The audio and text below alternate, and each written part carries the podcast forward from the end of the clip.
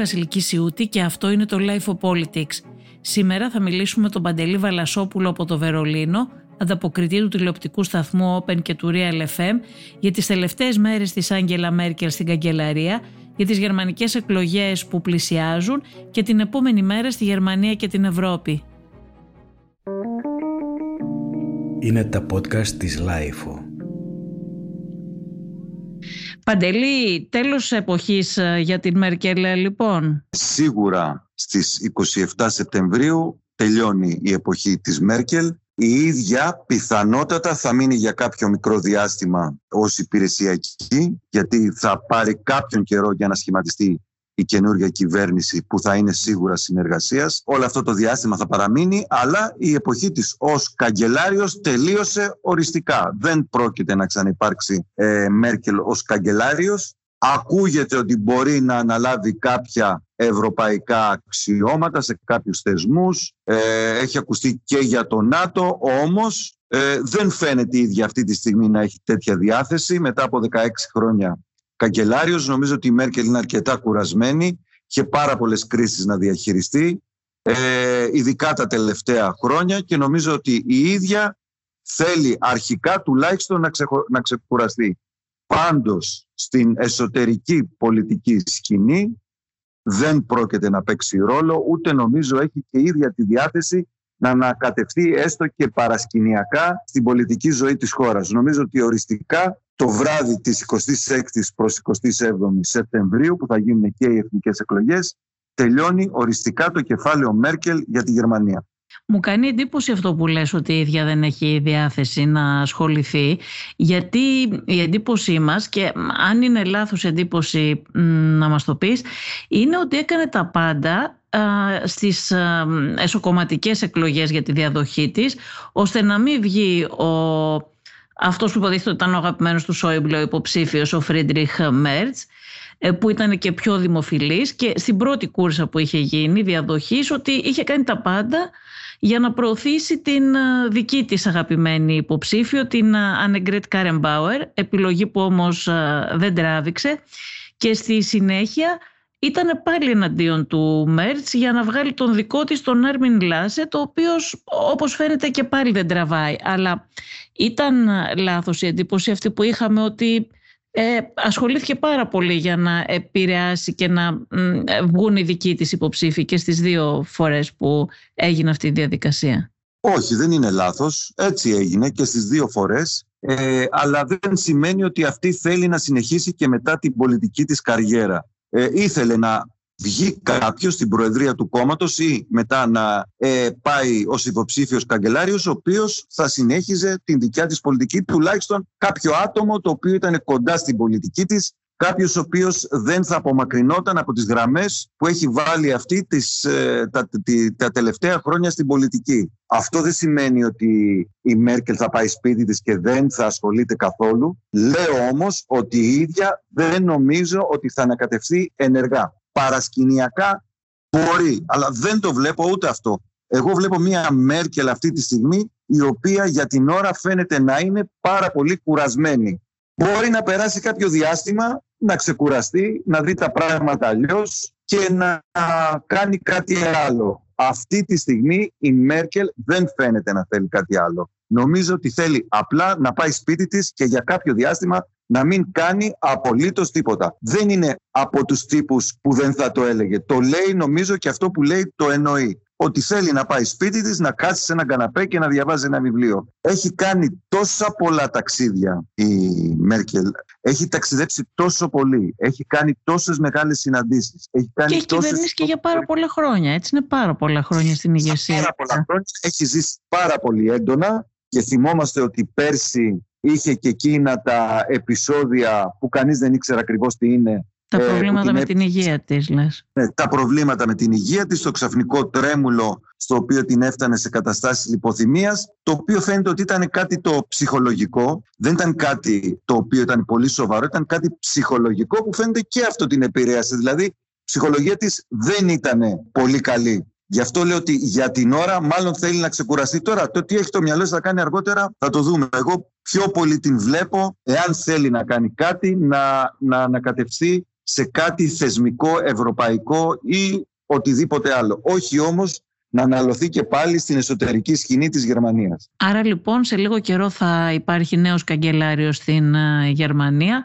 Εκτιμάς ότι θα αλλάξει κάτι ή θα συνεχιστεί ακριβώς η ίδια πολιτική; Εξαρτάται το αποτέλεσμα αυτών των εκλογών, το οποίο δεν το ξέρουμε ε, για την ώρα. Έχουν αλλάξει τόσο πολύ οι δημοσκοπήσεις, κάθε δύο εβδομάδες, μία εβδομάδα αλλάζουν τα πράγματα, ποτέ δεν έχει ξαναγίνει κάτι τέτοιο, να αλλάζουν τόσο πολύ ε, οι πολίτες γνώμη για τα κόμματα και για τον καγκελάριο. Να θυμηθούμε ότι στις αρχές της Άνοιξης ξεκινήσαμε με το ε, ξεπέταγμα μπροστά των πρασίνων στις δημοσκοπήσεις και την Ανελένα Μπέρμπο, την υποψήφια καγκελάριο, να φεύγουν μπροστά οι πράσινοι, να ξεπερνάνε τους χριστιανοδημοκράτες, να πέφτουν στη συνέχεια οι πράσινοι, να ανεβαίνει ο Λάσετ και οι χριστιανοδημοκράτες κατά τη διάρκεια του καλοκαιριού και μετά τις πλημμύρες τα μέσα του καλοκαιριού και τις τελευταίες δύο εβδομάδες ειδικά να έχουν φύγει μετά από 16 χρόνια στην ιστορία της Γερμανίας. Τα τελευταία 16 χρόνια δεν έχει ξαναγίνει αυτό. Να έχουν φύγει μπροστά οι σοσιαλδημοκράτες που όλοι τους είχαν εξεγράψει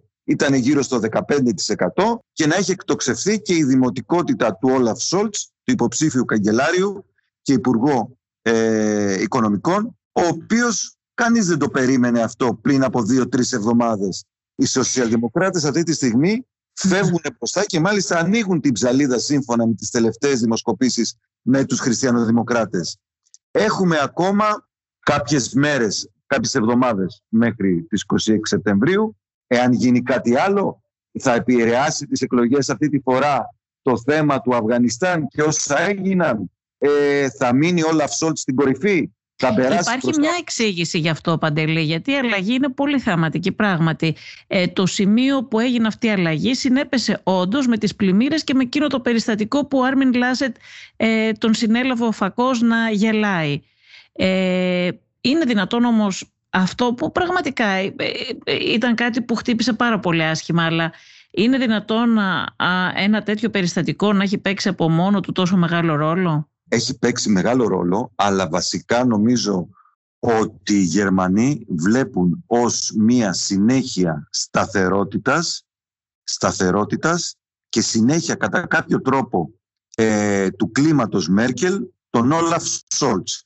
Αυτό το λέω και εγώ ότι όντως, όντως ο Σόλτς μοιάζει πιο πολύ έτσι να, να, να, είναι η συνέχεια της Μέρκελ από ότι ο, ο Άρμιν Λάσετ. Και ως χαρακτήρας είναι πάρα πολύ ε, ήσυχος, για να το πούμε έτσι, πάρα πολύ ψύχρεμος μέχρι, ε, μέχρι αηδίας ας πούμε έτσι. Είναι ένας πάρα πολύ χαμηλών τόνων άνθρωπος, όπως ήταν η Μέρκελ χαμηλών, πάρα πολύ ψύχρεμος.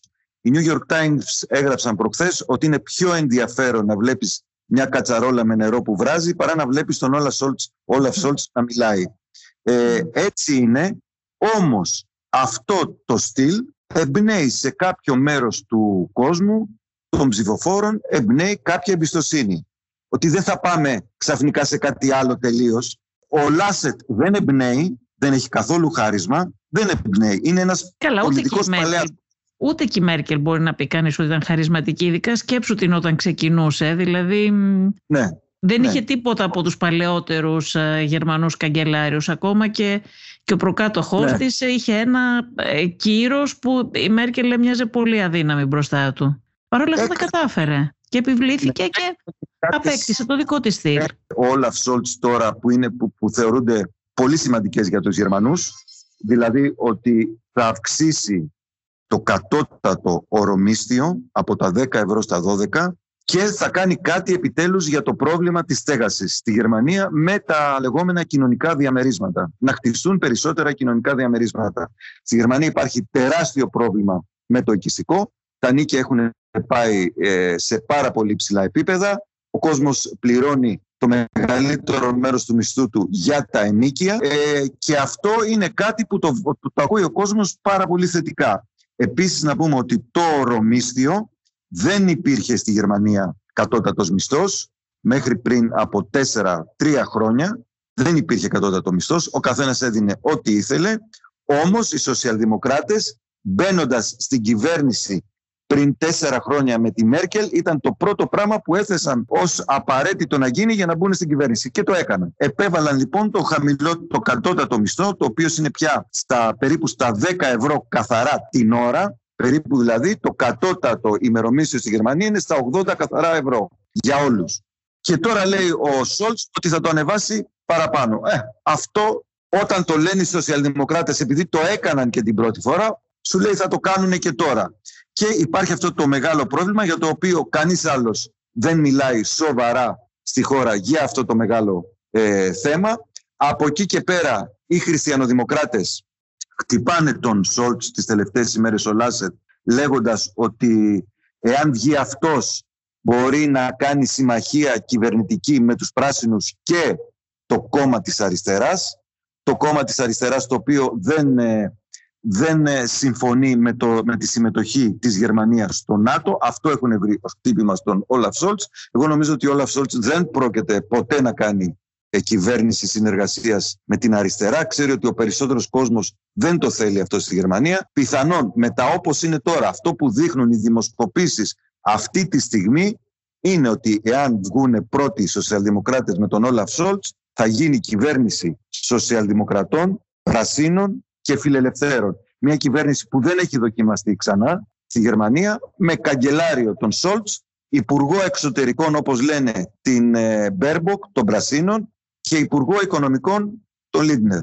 Αυτό είναι το μέχρι τώρα σχέδιο και δεν είναι σχέδιο, από ό,τι διαβάζουμε είναι και στα σενάρια των κομμάτων. Δηλαδή είναι σενάριο που το εξετάζει πολύ σοβαρά το Σοσιαλδημοκρατικό Κόμμα και μάλιστα το άφησε να διαρρεύσει κιόλας για να δει ο κόσμος ότι δεν πρόκειται να κάνουν κυβέρνηση με την αριστερά. Η πολιτική αποτίμηση, της, η αποτίμηση μάλλον της Μέρκελ, του έργου της Μέρκελ και της πολιτικής της Μέρκελ. Ε, ποια είναι τα, τα ΜΜΕ, πώς είναι μαζί της, τις ασκούν κριτική, είναι ευγενικά, γίνονται κάποιοι απολογισμοί αυτή την περίοδο; Και αυτά που την χτυπάνε, υπάρχουν και αυτά που το βλέπουν καλύτερα το θέμα. Να σου πω ότι δέχεται πάρα πολύ σκληρή κριτική τον τελευταίο καιρό από μια εφημερίδα η οποία σε μεγάλο χρονικό διάστημα της θητείας της την στήριξε, η Bild, την χτυπάει με κάθε ευκαιρία, την χτυπάει για ε, την πανδημία, ε, για το Αφγανιστάν, για τις πλημμύρες, για ό,τι προκύψει οι,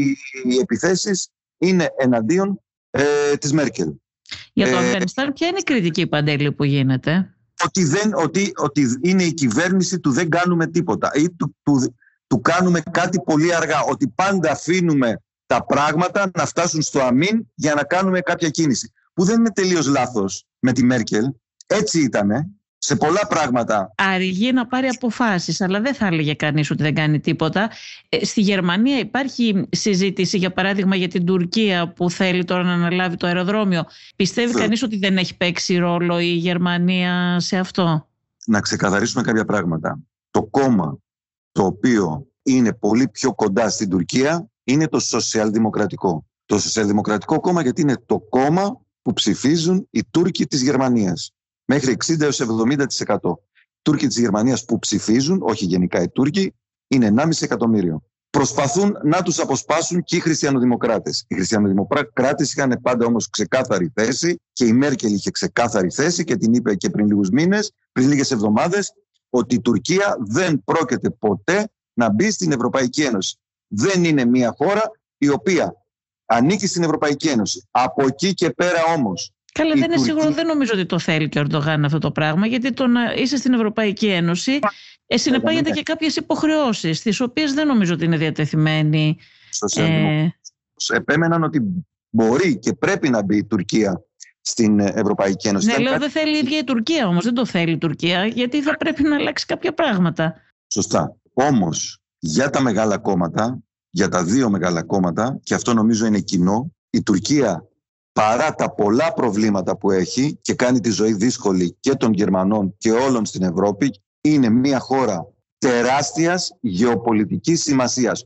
Όχι τόσο οικονομικής που λέμε εμείς συνέχεια στην Ελλάδα. Υπάρχουν business στην Τουρκία αλλά είναι γεωπολιτική σημασία. Σωστό, σωστό είναι αυτό που λες. Πράγματι δεν είναι τόσο το οικονομικό, αυτό που είναι, είναι η γεωπολιτική. Έχεις δίκιο σε αυτό που λες.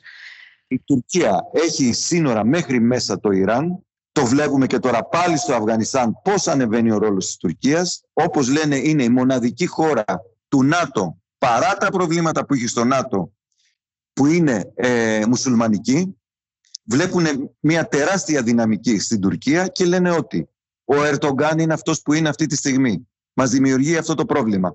Δεν μπορούμε όμως να ξεκόψουμε τις σχέσεις μας με την Τουρκία εξαιτίας του Ερντογκάν. Ο Ερντογκάν είναι τώρα, αύριο δεν θα είναι. Η Τουρκία όμως θα είναι για πάντα εκεί που είναι.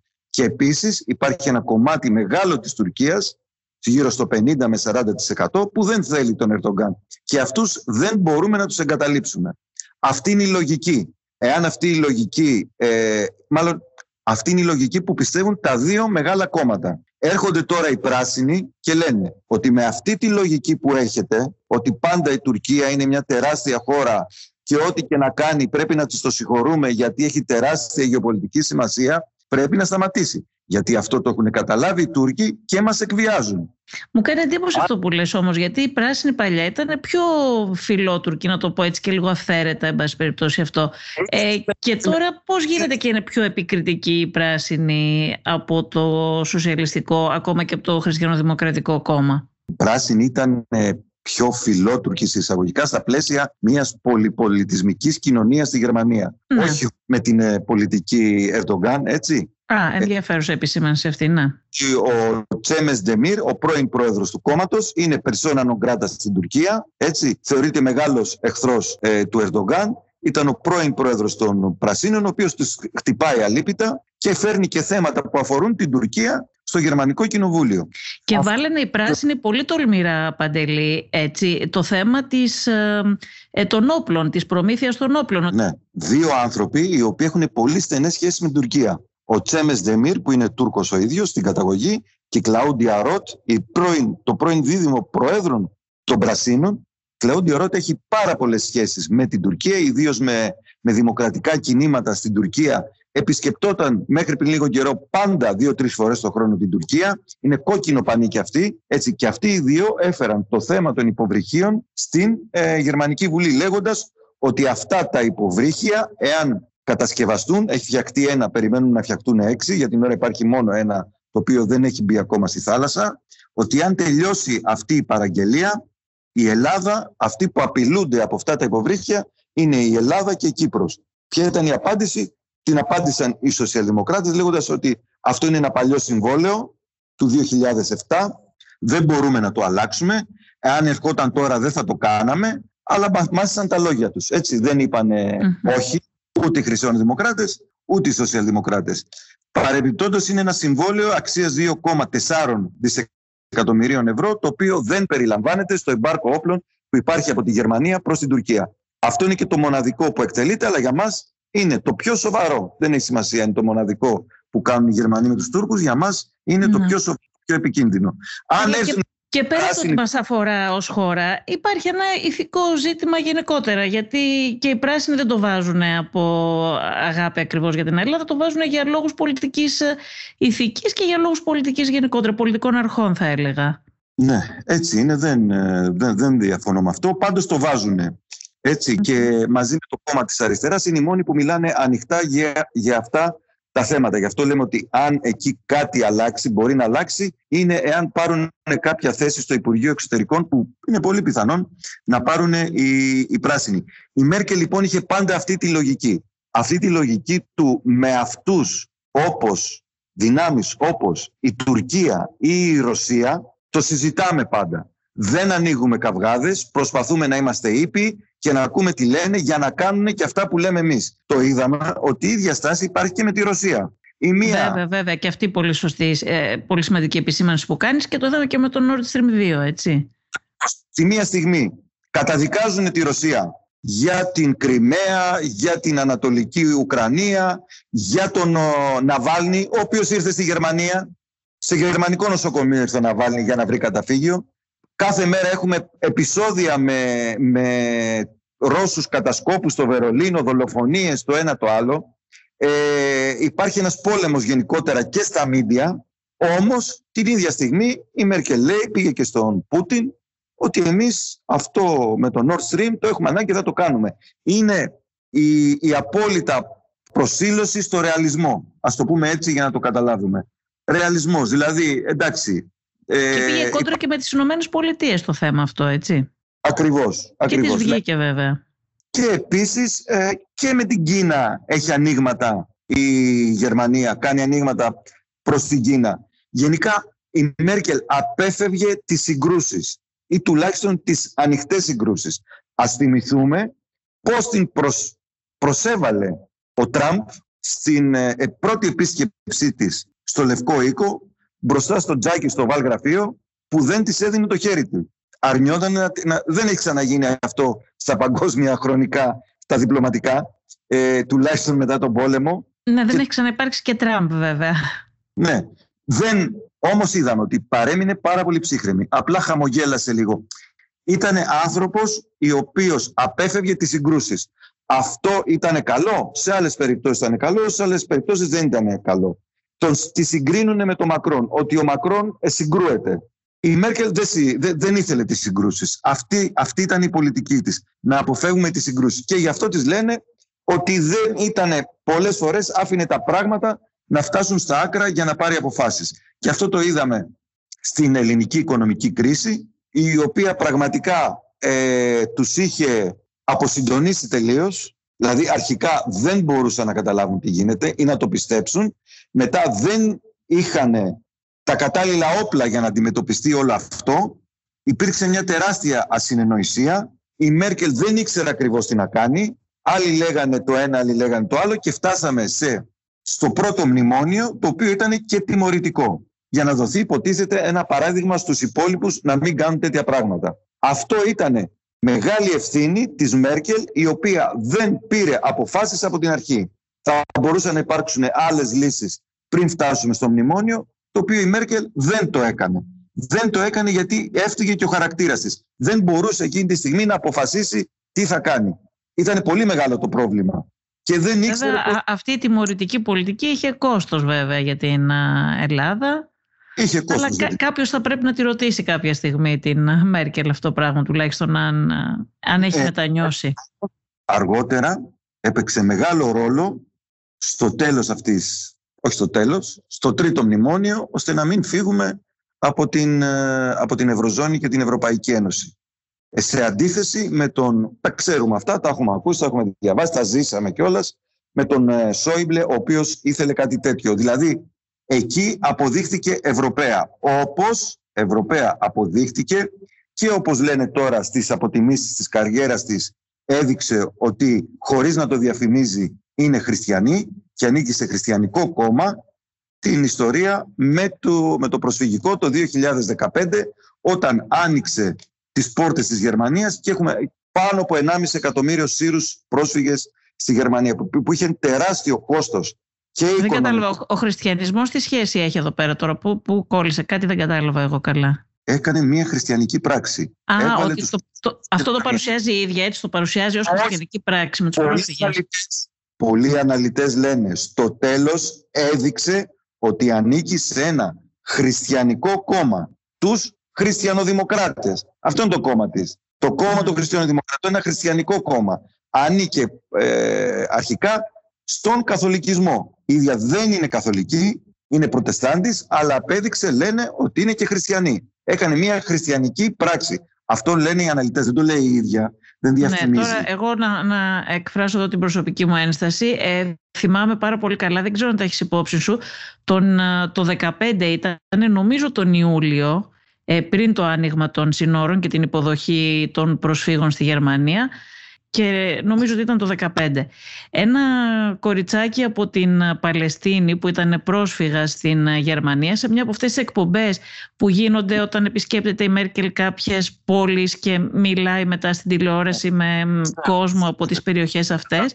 Το θυμάσαι ήταν ένα κοριτσάκι που όταν ήρθε η σειρά του να μιλήσει της είπε ότι λίγοι η άδεια παραμονής της οικογένειάς της και ότι εκείνη έχει πάει σχολείο στη Γερμανία, έχει μάθει γερμανικά και θα ήθελε να πάρει άσυλο η οικογένειά της και να μείνει στη Γερμανία για να μείνουν εκεί. Και η Μέρκελ της είπε ότι ξέρεις δεν μπορούμε να το κάνουμε αυτό το πράγμα γιατί έτσι και αρχίζουμε και δίνουμε άσυλο σε όλους θα βιάσει όλη η Αφρική και όλη η Ασία. Κάπως έτσι το είχε πει και το κοριτσάκι αυτό είχε βάλει τα κλάματα αν θυμάσαι. Ναι, τελικά όμως το κοριτσάκι έμεινε στη Γερμανία, δεν πήγε πίσω. Ναι, αλλά έγινε πολύ μεγάλος δώρος, αν θυμάσαι και στα μίντια τότε. Είχε γίνει πάρα πολύ μεγάλο θέμα. Πράγματι το κοριτσάκι ευτυχώς έμεινε. Ναι, αλλά μπήκανε ναι. στην μια εκατοντάδες χιλιάδες Σύριοι. Είχαμε διαβάσει τότε, Παντελή, ε, μία ανακοίνωση του Συνδέσμου Γερμανών Βιομηχάνων που έλεγε ότι χρειάζεται η Γερμανία για να συνεχίσει με τους ίδιους ρυθμούς οικονομικής ανάπτυξης ε, ένα εκατομμύριο ε, εργατικό δυναμικό. Αυτό έχει κάποια σχέση ή όχι; Όχι, γιατί οι περισσότεροι που ήρθαν, το 90% είναι ανειδίκευτοι εργάτες ή ανειδίκευτοι τελείως άνθρωποι. Η Γερμανία δεν χρειάζεται ανειδίκευτους εργάτες. Δεν, τα, τα εργοστάσια δουλεύουν με ρομπότ. Πρέπει να ξέρεις από ρομπότ ακόμα και σε εργοστάσιο να πας. Η Γερμανία χρειάζεται γιατρούς, νοσηλευτές, φυσικοθεραπευτές. Τέτοια άτομα χρειάζεται. Δεν χρειάζεται ανειδίκευτους εργάτες. Δεν υπάρχει ο ανειδίκευτος εργάτης. Και αν έρθει ο ανειδίκευτος, γι' αυτό και έρχονται πολλοί Έλληνες, δεν βρίσκουν δουλειά και επιστρέφουν, μόνο αν είναι γιατροί ή μόνο αν είναι κάτι τέτοιο ειδικευμένο επάγγελμα, οι περισσότεροι που έχουν έρθει μέχρι στιγμής το 70% ζει από τα επιδόματα. Και ποια είναι αυτά τα επιδόματα; 400... Εννοείται πρόσφυγες τώρα, έτσι. Ναι, ναι. ναι 400... μας, ναι. Σπίτι, ιατρική ασφάλιση, ιατρική περίθαλψη και βέβαια μπορούν να σπουδάσουν. Ήδη από πέρσι το Humboldt, το Πανεπιστήμιο του Βερολίνου, έχει αγγλόφωνα τμήματα για τους Σύρους πρόσφυγες. Για παιδιά που θέλουν να σπουδάσουν, ενώ δίνουν και μικρά δάνεια για μικρές επιχειρήσεις, εάν θες να τις ξεκινήσεις ο πρόσφυγας. Κάτω από το σπίτι μου έχω vegan ε, σουβλατζίδικο, vegan συριακό που πουλάει vegan φαγητά. Είναι δύο παιδιά από τη Συρία που πήραν δάνειο και το άνοιξαν αυτό.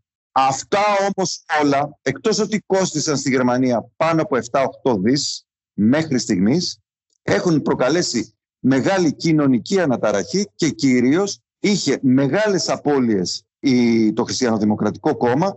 Η Μέρκελ στοχοποιήθηκε από την άκρα δεξιά και βέβαια είχαμε την άνοδο Της άκρας δεξιάς στη Γερμανία. Το ΑΕΦΤ. Το ΑΕΦΤ δημιουργήθηκε ως ένα κόμμα εναντίον του ευρώ και μετά το 2015 μετατράπηκε σε ένα ακροδεξιό ρατσιστικό κόμμα με αφορμή το προσφυγικό και έφτασε στις εκλογές τις περασμένες στο 13%.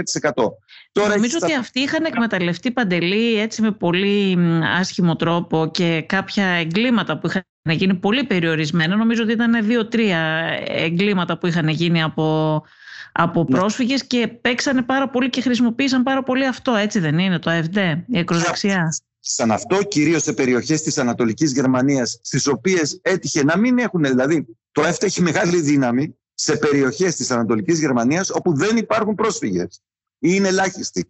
Και εκεί έτυχε να γίνουν κάνα δύο ε, περιστατικά, τα οποία εκμεταλλεύτηκαν πάρα πολύ, έβγαλαν τον κόσμο στους, τον κόσμο στους δρόμους, με συνεχείς διαδηλώσεις ε, σχεδόν μία φορά την εβδομάδα, κάθε Δευτέρα, πήγαν να μιμηθούν το κίνημα πριν από την πτώση του τείχους στην Ανατολική Γερμανία, έβγαλαν πάρα πολύ κόσμο στον δρόμο, έκαναν πλήση εγκεφάλου, με αποτέλεσμα να έχουν πολύ υψηλά ποσοστά στην Ανατολική Γερμανία και να χάσει μεγάλα ποσοστά το Χριστιανοδημοκρατικό Κόμμα. Το οποίο τώρα βέβαια η ακροδεξιά μετά το προσφυγικό έχει εκμεταλλευτεί την πανδημία και τους ε, αρνητές και τους αντιεμβολιαστές έχουν ανακατευτεί τώρα όλοι μαζί. Ο ρατσισμός, η εχθρότητα εναντίον των προσφύγων με τους αντιεμβολιαστές και τους ε, αρνητές στη Γερμανία. Γι' αυτό βλέπουμε στη Γερμανία το κίνημα αυτό είναι ξεκάθαρα ακροδεξιό. Έτσι. Και πριν ένα χρόνο τέτοιες μέρες είχαμε και προσπάθησαν να μπουν ακόμα και στο κοινοβούλιο όπως έγινε αργότερα στις, στις Ηνωμένες Πολιτείες. Έχασε δηλαδή πολύ το Χριστιανοδημοκρατικό Κόμμα με την κίνηση αυτή της Μέρκελ ε, στο προσφυγικό. Γι' αυτό και φοβόνται πάρα πολύ μετά το 2015 εάν έχουμε ξανά προσφυγικά κύματα.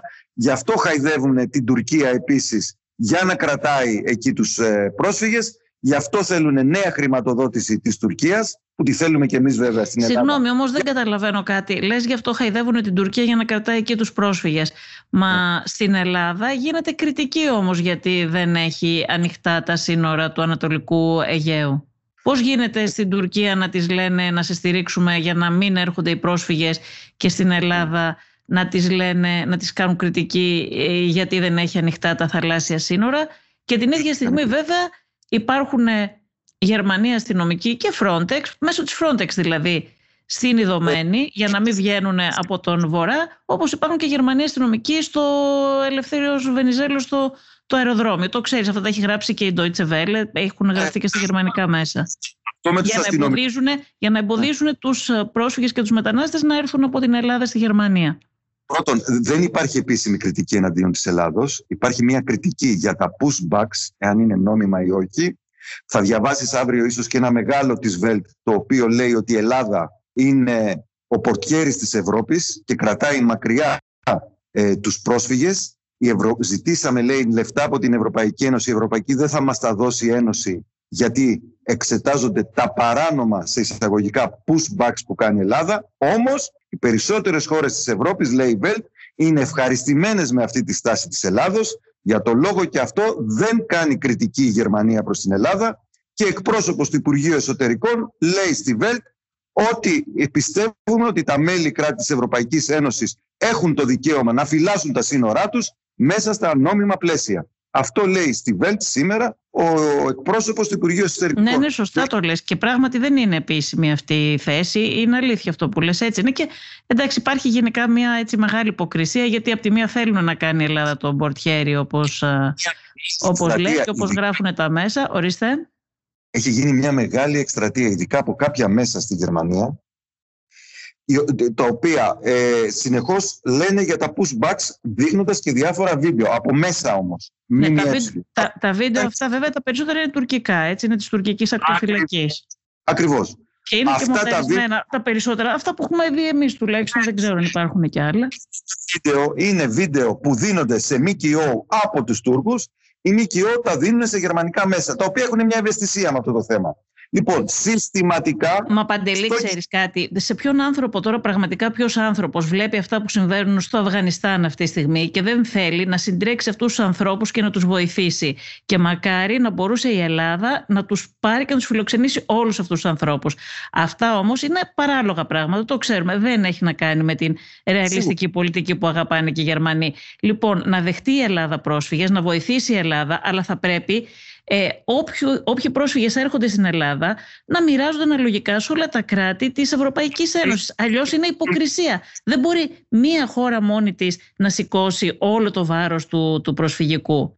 όπως τα, είπες, είναι, ναι, όπως τα είπες, είναι και η επίσημη γραμμή της γερμανικής κυβέρνησης. Ότι δεν μπορεί η Ελλάδα να σηκώνει συνέχεια το βάρος ούτε η Ιταλία, ούτε εμείς, ούτε η Σουηδία. Αυτοί οι τέσσερις πρέπει να χωριστούν. Έτσι, να πηγαίνουν λογικά αυτά τα πράγματα. Να θυμίσω ότι μέσα στο καλοκαίρι η Γερμανία πήρε με πρωτοβουλία και του Μηταράκη αλλά και του Ζεχόφερα από τη Γερμανία πήρε όλα τα συνόδευτα και άρρωστα παιδιά που πήγαν στην Ελλάδα. Φύγανε τα συνόδευτα, πήγανε όλα στη Γερμανία.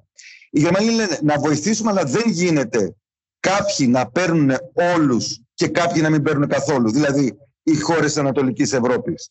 Έτσι. Υπάρχουν όμως λέω μέσα γερμανικά. Ένα από αυτά είναι το Spiegel, το οποίο συστηματικά, ας πούμε για παράδειγμα, ε, αναφέρεται σε αυτό το θέμα. Υπάρχουν και άλλα μέσα. Υπάρχουν ναι, άνθρωποι... και εγώ το Σπίγκελ που αναφέρεται συστηματικά. Όπως λες, αλλά ξέρεις, το ξεκόβει. Και... Λες και δεν υπάρχει ένα γενικότερο ζήτημα. Λες και δεν βλέπει τι γίνεται συνολικά με τα ρεπορτάζ του. Ασκεί συστηματικά κριτική στην Ελλάδα. Όχι πάντα ναι. τεκμηριωμένα, πρέπει να πω, γιατί κάποια ρεπορτάζ θα έχω δει δεν ήταν πάντα όλα τεκμηριωμένα. Κάποιες φορές κάποια στηρίζονται σχεδόν αποκλειστικά σε στοιχεία από την, από την Τουρκία. Pushback δεν κάνει η Γερμανία, για παράδειγμα, pushback όταν δεν δέχεται ένα, όταν στέλνει βαβαρούς αστυνομικούς στα σύνορα με την Ιδωμένη. Δεν κάνει pushback όταν στέλνει τους αστυνομικούς στο Βενιζέλο να πιάνει τους πρόσφυγες που πάνε να φύγουν αεροπορικώς προς τη Γερμανία και τους γυρίζει πίσω. Κριτική δεν ασκείται από την κυβέρνηση, ασκείται από συγκεκριμένα κυκλώματα από ΜΚΟ και ορισμένα μέσα. Δεν είπαν οι... Ναι, ναι, έχεις δίκιο. Δεν είναι επίσημο από τη Γερμανία αυτό. Εντάξει, ναι, έτσι είναι. θέλω να πω ότι... Απλά και εκφράζω την απορία μου ότι πώς γίνεται να το λες αυτό το πράγμα μόνο για την Ελλάδα όταν κάνουν όλες οι χώρες το ίδιο και κάνουν και το κορόιδο, εν πάση περιπτώσει. Ε, υπάρχουν ορισμένοι άνθρωποι, εντάξει, παντού υπάρχει αυτή η τάση τώρα περί open borders, εντάξει, για να πούμε και ποια είναι η ΜΚΟ. Open borders, ε, ε, η οποία έκανε και διαδήλωση έξω από την τελευταία στη φορά που ήρθε ο Έλληνας Πρωθυπουργός Υπήρχαν δεκάδες άτομα. Μα ξέρεις, δεν κρίνω καν αυτό το πράγμα. Αυτό που μου κάνει εντύπωση είναι ότι γιατί περιορίζουν την κριτική τους όλοι αυτοί μόνο στην Ελλάδα και συμπτωματικά είναι αυτοί που χρησιμοποιούν και τα προπαγανδιστικά μέσα τα τουρκικά και δεν βλέπουμε ότι αυτό το κάνουν όλοι. Δεν το κάνει μόνο η Ελλάδα. Το κάνει όλη η Ευρωπαϊκή Ένωση αφήνοντας το βάρος να το σηκώσει η Ελλάδα. Γι' αυτό μου κάνει εντύπωση γιατί η κριτική από αυτές τις ΜΚΟ περιορίζεται αποκλειστικά στην Ελλάδα. Γιατί από πίσω πολλοί υποπτεύονται ότι υπάρχει τουρκικός δάχτυλος. Γι' αυτό. Για να δείξουν, γιατί βλέπεις μετά ότι βγαίνουν οι Τούρκοι αξιωματούχοι και λένε ο, ο Ακάρ, οι Έλληνες πνίγουν ναι, ναι, ναι. θάλασσα. Λένε ακριβώς δηλαδή την ίδια ιστορία που λένε και οι άλλοι. Έτσι. Εκεί ναι. πιάνονται οι Τούρκοι. Ε, οι, αυτοί πνίγουν και κάνουν και δείχνουν. Αυτό είναι το θέμα. Πράγματι. Να γυρίσουμε όμως στην Μέρκελ, ε, Παντελή. Θέλω να σε ρωτήσω, αυτή η πολιτική που είδαμε από την Μέρκελ τα τελευταία χρόνια ήταν μια πολιτική που είχε το δικό της προσωπικό στίγμα, ήταν η πολιτική του Τσέντεού του κόμματός της; Ή χαράσσονται κάποιες γραμμές τις οποίες θα ακολουθούσαν έτσι και αλλιώς, θα ακολουθούσε έτσι και αλλιώς η Γερμανία; Ε, νομίζω το τελευταίο, γιατί η βασική πολιτική ας πούμε η εξωτερική πολιτική που ακολουθούσε η Μέρκελ ή το πώς έβλεπε τον κόσμο ή η οικονομική, στην, στην ελληνική οικονομική κρίση εξαρτιόταν πάρα πολύ από τους συμβούλους που είχε. Οι σύμβουλοι της ε, ήταν αυτοί που ουσιαστικά έκαναν την περισσότερη δουλειά. Η Μέρκελ έβαζε την τελευταία πινελιά. Έλεγε το ναι ή το όχι. Οι σχεδιασμοί όμως άνοικαν σε μια ομάδα συμβούλων η οποία ε, ήταν σχεδόν από την αρχή η ίδια. Κάνα δύο φορές άλλαξε ο σύμβουλός της σε θέματα εξωτερικής πολιτικής, ο οποίος ο ένας τώρα, ο, ο, ο τελευταίος είναι ο πρέσβης της Ευρωπαϊκής Ένωσης στην Άγκυρα, στην Τουρκία. Ήταν άνθρωποι, αυτοί σχεδίαζαν. Το λέω αυτό, το λέω αυτό γιατί είχαμε επαφή με αυτούς τους ανθρώπους. Δηλαδή, κατά διαστήματα μας ενημέρωναν για την πολιτική. Και ήταν αυτοί που σχεδίαζαν. Αυτοί ήταν η πολιτική που θα ακολουθούσε ίσως και αν ήταν κάποιος σοσιαλδημοκράτης πολιτικός. Αυτό που λένε για τη Μέρκελ είναι ότι δεν είχε γρήγορα αντανακλαστικά. Όμως αποδείχτηκε ότι για πολλούς, όπως λένε οι αναλυτές εδώ, εγώ θα περιμένω λίγο καιρό για να πω τι έκανε η Μέρκελ, δεν μπορώ να το πω από τώρα ξεκάθαρα. Και αποδείχτηκε ότι η Μέρκελ ήταν φίλο Ευρωπαία. Ήθελε ευρωπαϊκή πολιτική. Δεν συγκρούστηκε σε θέματα Ευρώπης. Εμείς μπορεί να έχουμε άλλη γνώμη στην Ελλάδα. Εγώ δεν μπορώ να το πω τώρα. Νομίζω, Παντελή, ότι μπορεί να δει κανείς δύο πράγματα. Ένα είναι ότι σε τι κατάσταση πήρε τη Γερμανία και σε τι κατάσταση την αφήνει. Που δεν νομίζω ότι βγαίνει πιο ανίσχυρη η Γερμανία, μάλλον πιο ισχυρή βγαίνει τα τελευταία χρόνια. Και το άλλο είναι γιατί η Γερμανία ήταν με έναν τρόπο άτυπος ηγέτης της Ευρωπαϊκής Ένωσης από τη στιγμή που ήταν η πιο ισχυρή χώρα για το πώς την βρήκε και πώς αφήνει και την Ευρωπαϊκή Ένωση επίσης. Είναι πιο ισχυρή η Ευρωπαϊκή Ένωση. Έχει κάνει βήματα προς την ενοποίηση και προς την ολοκλήρωση σημαντικά. Πολλοί λένε ότι δεν έγιναν αυτά τα βήματα, ότι, υπήρξε, ότι υπάρχει μεγάλη καθυστέρηση και ότι μάλλον και η, και η Γερμανία δεν ήταν τόσο ε, ένθερμη προς την ολοκλήρωση της ενοποίησης στην περίοδο της Μέρκελ. Οικονομικά η Γερμανία είναι πολύ καλύτερα τώρα από ό,τι ήταν όταν την παρέλαβε η Μέρκελ. Όμως η Μέρκελ. Άρα τη Γερμανία την, την αφήνει πιο ισχυρή, έτσι δεν είναι; Οικονομικά. Κυρίως δηλαδή για τον μέσο πολίτη. Ναι. Όμως η Μέρκελ ακολούθησε τα βήματα του Σρέντερ. Ο Σρέντερ είχε προετοιμάσει μια κατάσταση. Ο Σρέντερ έκανε όλες τις μεταρρυθμίσεις. Ο Σρέντερ πλήρωσε στο τέλος και έχασε το Σοσιαλδημοκρατικό Κόμμα εξαιτίας αυτών των μεταρρυθμίσεων η Μέρκελ βρήκε ένα δρόμο τον οποίο συνέχισε. Παντελής, είναι πολύ ενδιαφέρουσα η παρατήρηση αυτή που κάνεις, γιατί ήθελα και εγώ να σου το πω αυτό, ότι δεν είχε μεγάλη διαφορά η πολιτική της Μέρκελ από την πολιτική του προκατόχου της, του Γκέρχαρτ Σρέντερ. Και ο Σρέντερ μπορούμε να πούμε ότι ήταν και θεωρήθηκε κάπως δεξιός για το S5, δηλαδή ήταν αρκετά δεξιός για σοσιαλδημοκράτης, έτσι. Και η Μέρκελ βγήκε κάπως πιο φιλελεύθερη κεντρώα για το χριστιανοδημοκρατικό κόμμα, έτσι δεν είναι; Αφού λένε ότι ουσιαστικά έπαιρνε σοσιαλδημοκρατικά μέτρα. Έτσι. Δεν, δεν είχε άγρια νεοφιλελεύθερα μέτρα κτλ. Ξέρω εγώ, η, η περίοδος Μέρκελ. Ακόμα σου είπα και το τελευταίο δέχτηκε και αυτό τον, ε, τον, που ήταν μεγάλο ταμπού για την κεντροδεξιά και τη δεξιά στην Γερμανία. Δέχτηκε το να, να μπει στη Γερμανία ε, κατώτατος μισθός. Αυτό έγινε στο εσωτερικό. Στο εξωτερικό ε, θα μπορούσαν να είχαν γίνει περισσότερα πράγματα, σίγουρα. Για παράδειγμα όμως, να πούμε και κάτι άλλο. Μία, μία, μία ε, πρόταση που έγινε πρόσφατα από τη Γερμανία. Για να έχουμε, για να έχουμε κοινή εξωτερική πολιτική, πρέπει να μην υπάρχει ε, το, το στάτους της ομοφωνίας στις αποφάσεις. Δεν γίνεται ποτέ να αποφασίσουμε όλοι το ίδιο. Άρα πρέπει να υπάρχει, ε, να αλλάξει αυτό το στάτους της ομοφωνίας. Δεν το δεχόνται όμως οι περισσότεροι. Δεν, δεν, δεν μπορεί να το δεχτούν. ούτε εμείς, και εμείς το σκεφτόμαστε στην Ελλάδα. Μπορούμε να πούμε ναι, όχι, αλλά βασικά το σκεφτόμαστε το, το στάτους αυτό. Καλά, αυτό είναι ξεκάθαρα να... εναντίον των μικρών χωρών τώρα. Δεν, δεν συμφέρει χώρες όπως την Ελλάδα, ε... παρότι εντάξει, σίγουρα θα βρεθούν κάποιοι να το στηρίξουν και αυτό. Ναι, αλλά πώς θα προχωρήσει η εξωτερική πολιτική εάν υπάρχει βέτο; Κάθε φορά βάζει βέτο Όρμπαν.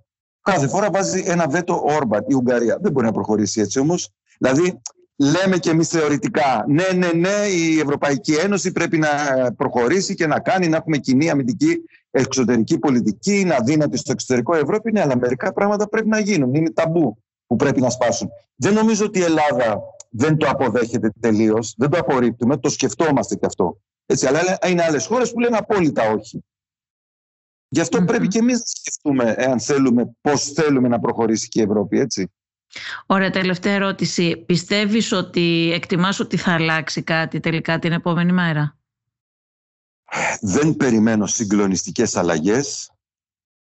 Ε, αυτό που περιμένω να δω είναι εάν θα αλλάξει, εάν θα έχουμε σοσιαλδημοκράτη καγκελάριο μετά από σχεδόν δύο δεκαετίες, εάν οι πράσινοι πάρουν το Υπουργείο Εξωτερικών, ναι, θα αλλάξουν πράγματα νομίζω ότι θα αλλάξουν.